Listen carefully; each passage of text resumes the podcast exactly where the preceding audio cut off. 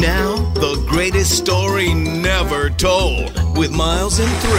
Oh, welcome to the Great Story Never Told Told podcast, episode number 60. It's a big number. Because We've been doing this for a long time, so it's like we're veterans in the podcast world. I think we are now, right? Yeah. Wouldn't that qualify? Do we, uh, Mike, do we know? I know we, uh, we, we, we mention all the time that we've got some kind of sponsor here, and we invite you to be a, uh, an unofficial sponsor of the greatest story never told. If you want to make a donation to one of the three local Fisher houses in the area, uh, you will be our unofficial sponsor. How, how do we do, do we know on, uh, on, on, on listenership to the greatest story never told podcast? I could probably put in an inquiry. I don't have Okay. any uh, official numbers, but I'm just wondering if uh, you know what I mean. If uh, if people are actually downloading this thing and enjoying it. I don't know. Yeah, I don't know either. I've never heard someone come up to me and go, "Hey, I love the greatest story never told podcast."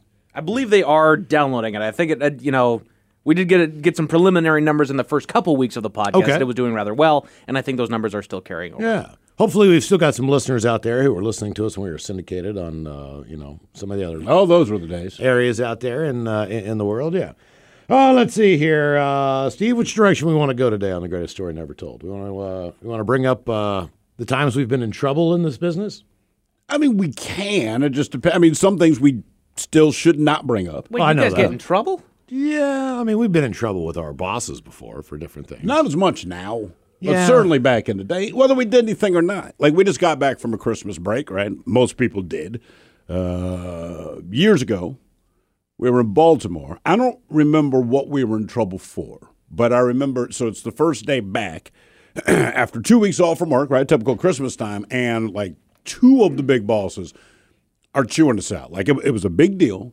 A big issue had happened, and we are getting in trouble for this. We are held responsible for this, and the whole thing is we had nothing to do with it. And we thought, here's the easy out because this was true. You brought up something to say happened four days ago. Well, on that day, Miles was out of the country in the Dominican Republic. I was out of the country in the Bahamas. We we were on foreign soil. Oh yeah. It didn't matter. I believe the response is we don't care. And that's Right. what, seriously, Mike. I'm not making this What? up. Well, So this that's what- when you start this is thinking goes down. we They- need to get out of here because we were not physically present for whatever happened. And incidentally, there's other jackasses that work in the building besides us. Yeah, I can't remember. Th- there was a weekend show, all right, and uh, the guy who was on the weekend show, he had a horn that he used, kind of like just like a uh uh uh, like one of those horns. We have one in here still. Looking for it. I can't. Yeah, we used to have one. For, That was our thing. for bad jokes or whatever. Yeah. So he they, he had a horn, right?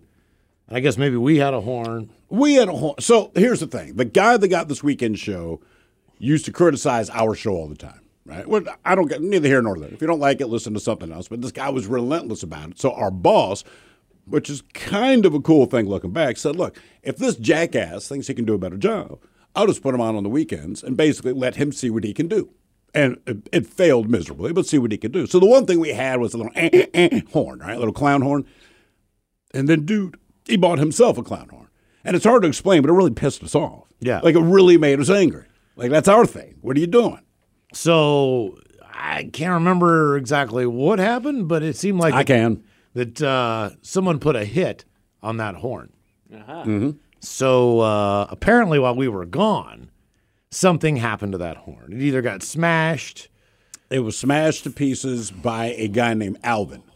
And hypothetically, if I were to put a hit out on this horn, I would have paid Alvin money to go get this guy's horn and mess it up, which apparently is what happened. But uh, we didn't know. I didn't know that he was really going to do that. So anyway, so we get back. It was a great. Actually, I had a great vacation. We both did. Yeah, it was fantastic. We were both. That's where uh, I saw the UFO, man. That was the trip. Yeah, we were both uh, we were both dating and having lots of sex, and you know we didn't really have any vacations. So like, I mean, vacation was like the biggest deal in the world because I mean we couldn't even afford like to drive to Ocean City for a night. You know, so the idea of being able to go away for a week that was uh, that was top notch. I almost died in the Dominican couple times when I was down there. Got food poisoning so bad I thought I was going to die. And another time I thought a cab driver was going to uh, kidnap uh, my wife and myself and murder us. so to- that's how you know it's a good vacation. yeah, yeah. I mean, you know, whenever you have that risk of, oh man, am I going to live? Uh, but that was uh, that was uh, that was also the vacation where I don't think I've told this story before, where I get on the plane and a coworker is on the plane Oh, that I yeah. used to work with.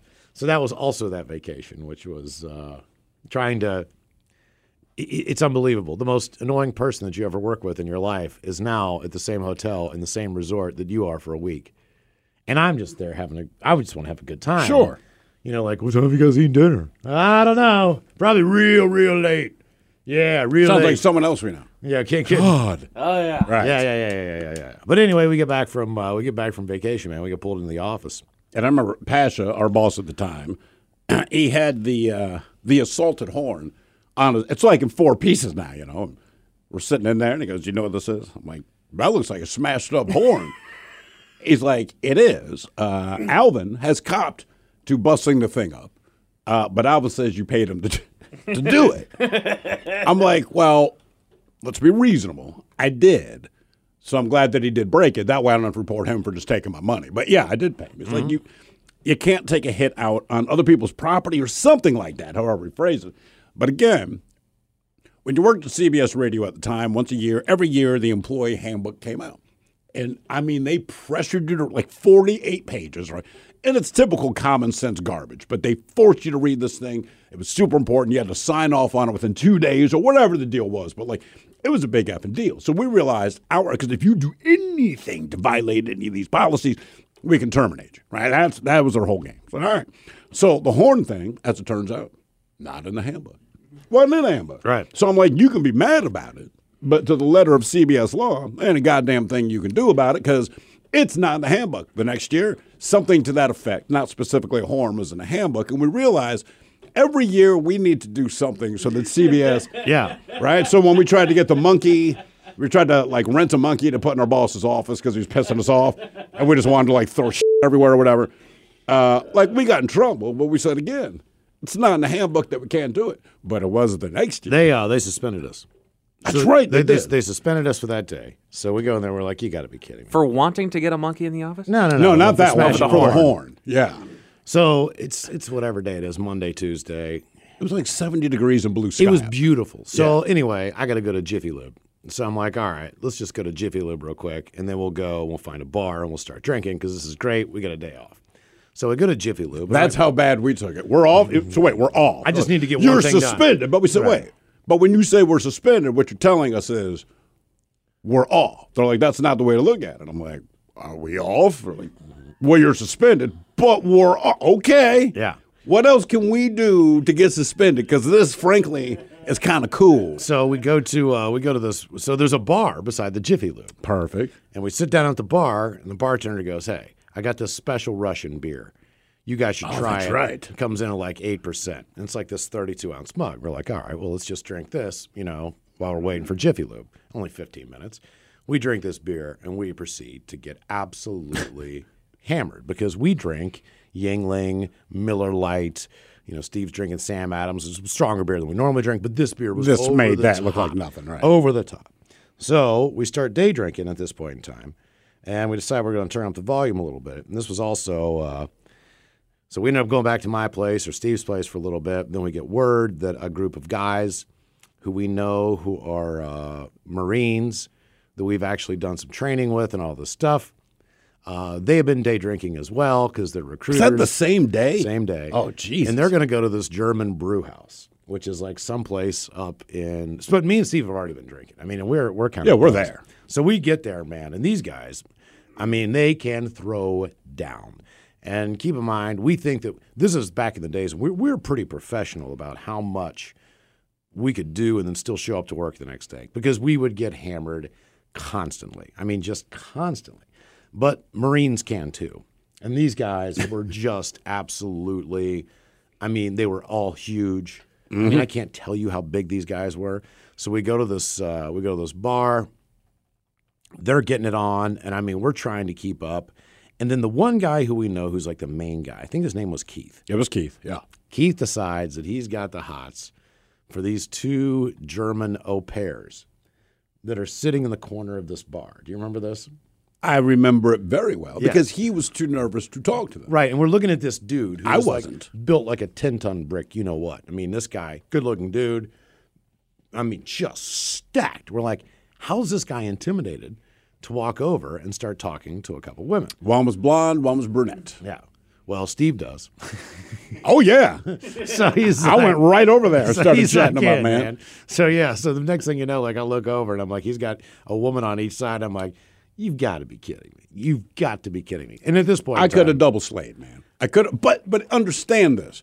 I could have very easily take these two broads home, right? I mean, it was just there on the table, but I was there on behalf of Keith, and I and I kept stating that, like, I'm here because that's this right. guy is too nervous to talk to you, and that way, as I warm you guys up, like the opening act, maybe Keith can come over and kind of ease himself into this. But as I'm doing this, I'm thinking to myself, I don't like this plan anymore.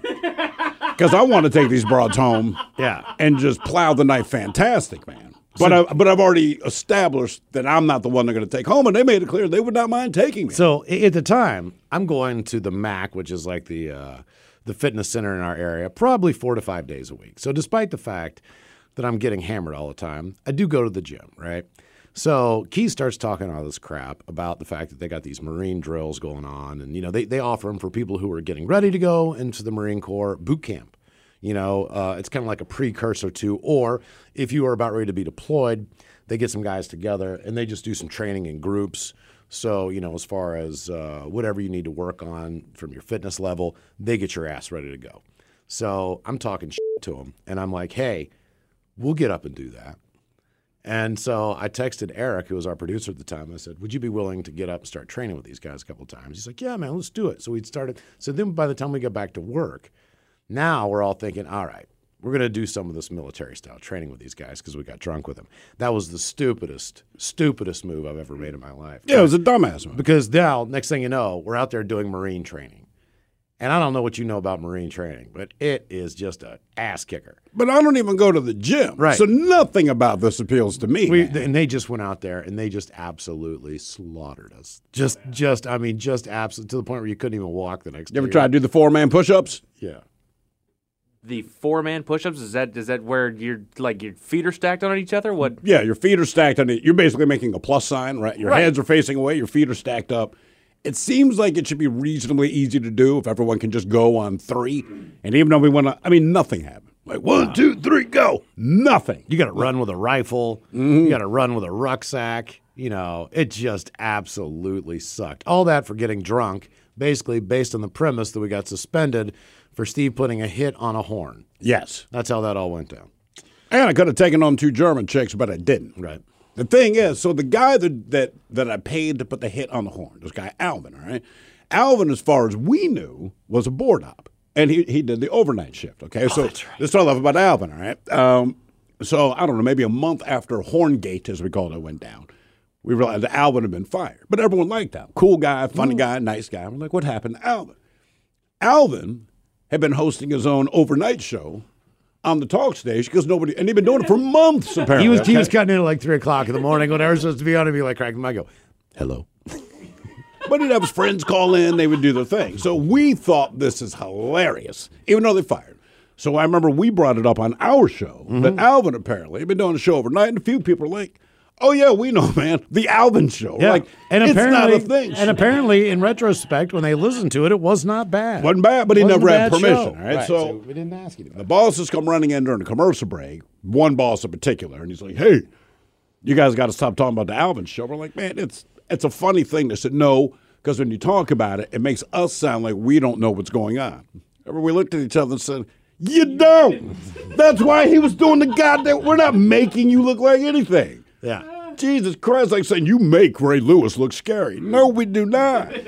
We have nothing to do with that. We're like, you don't know what's going on, dummy. That's why the Alvin show apparently has been on for months. How did they find him? Did they that somebody sent out an email? Was there just some random person listening at like three o'clock in the morning? Somebody listened and, and made a comment, so they liked the show or whatever. Whatever wasn't negative. Right. It wasn't so they're like, negative. what show? What are you talking about? Oh, yeah, negative. yeah, Alvin, man, every night, overnight. The Alvin show. Right. yeah, they had no idea. We didn't know either. Yeah. I thought it was great. I mean, three o'clock in the morning. Who cares? Let Alvin crack the mic and go for an hour or two. See, here's the weird thing. I mean, thing. he's leading into Howard Stern. Right. You know, so It was so that what? station. But the thing is, man, in radio, and there's not a lot of people that work overnight now. Most places are automated, because God forbid you pay people to do a job, right? So back then, people were still working overnight. And my first shot on radio, I got the shot because I was available. They did not want me to do it, but a woman who worked overnights on WLIF, she had a lot of medical things going on. She calls out at like 11:30. She's scheduled to go on in 30 minutes. They realize I'm the only other person at the station, sports station, but across the hall, so to speak.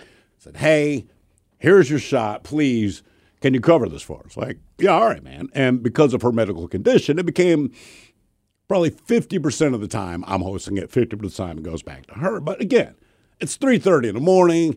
Yeah, I played the wrong song, not on purpose, just an honest mistake. And then a hotline rings. It's 3:30 in the morning. Pick up the phone, play hotline. Well, it's my boss, Bill Pasha. Um, why did you play it? I remember it was Long Train Runner from Doobie Brothers, as opposed to uh, Lady in Red from Simply Red. not La- Simply Lady Red. It's a Red. dude. It's a solo guy. Lady in Red. Oh God. I can't. Anyway, I was Chris de Burgh. That might be it. But I'm supposed to play Lady in Red. I accidentally, because back then, you played a lot of songs off of CDs, but these CDs were made specific for radio stations. So there'd be 20 songs on there. Right, you just missed it by one track. Right, and and honest mistake, but whatever, you know. And, and it's not the wor- It's not like I played Metallica. It was a song that they didn't have on the playlist, but it makes sense on the stage. Hotline rings, pick it up. It's Bill Pasha.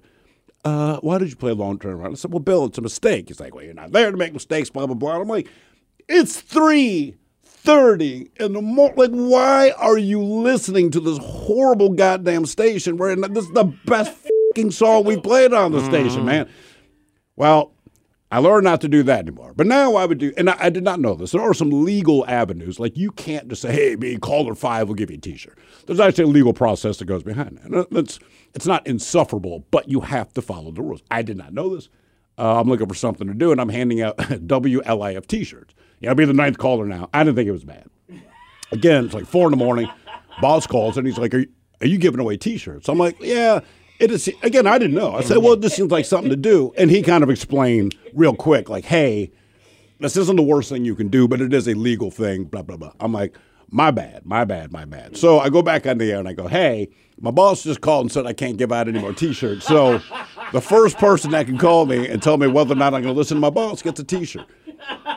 It took like 15 people. They're like, no, I don't think you will. So, well, then you're right.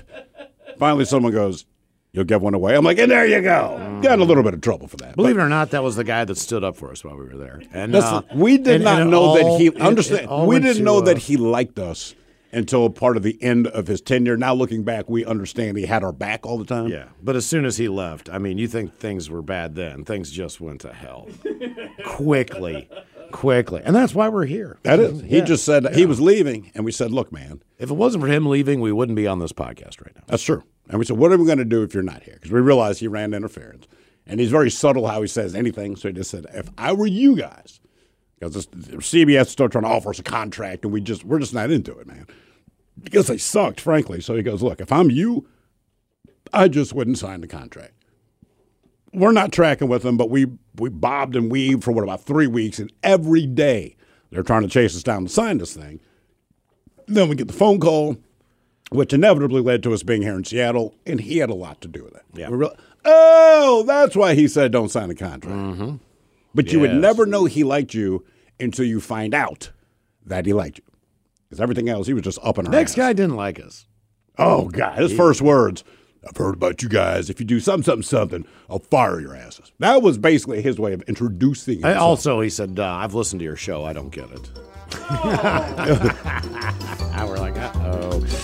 All right, there you go. Greatest story never told podcast. We appreciate it. You've been listening to the greatest story never told with Miles and Thrill on radio.com.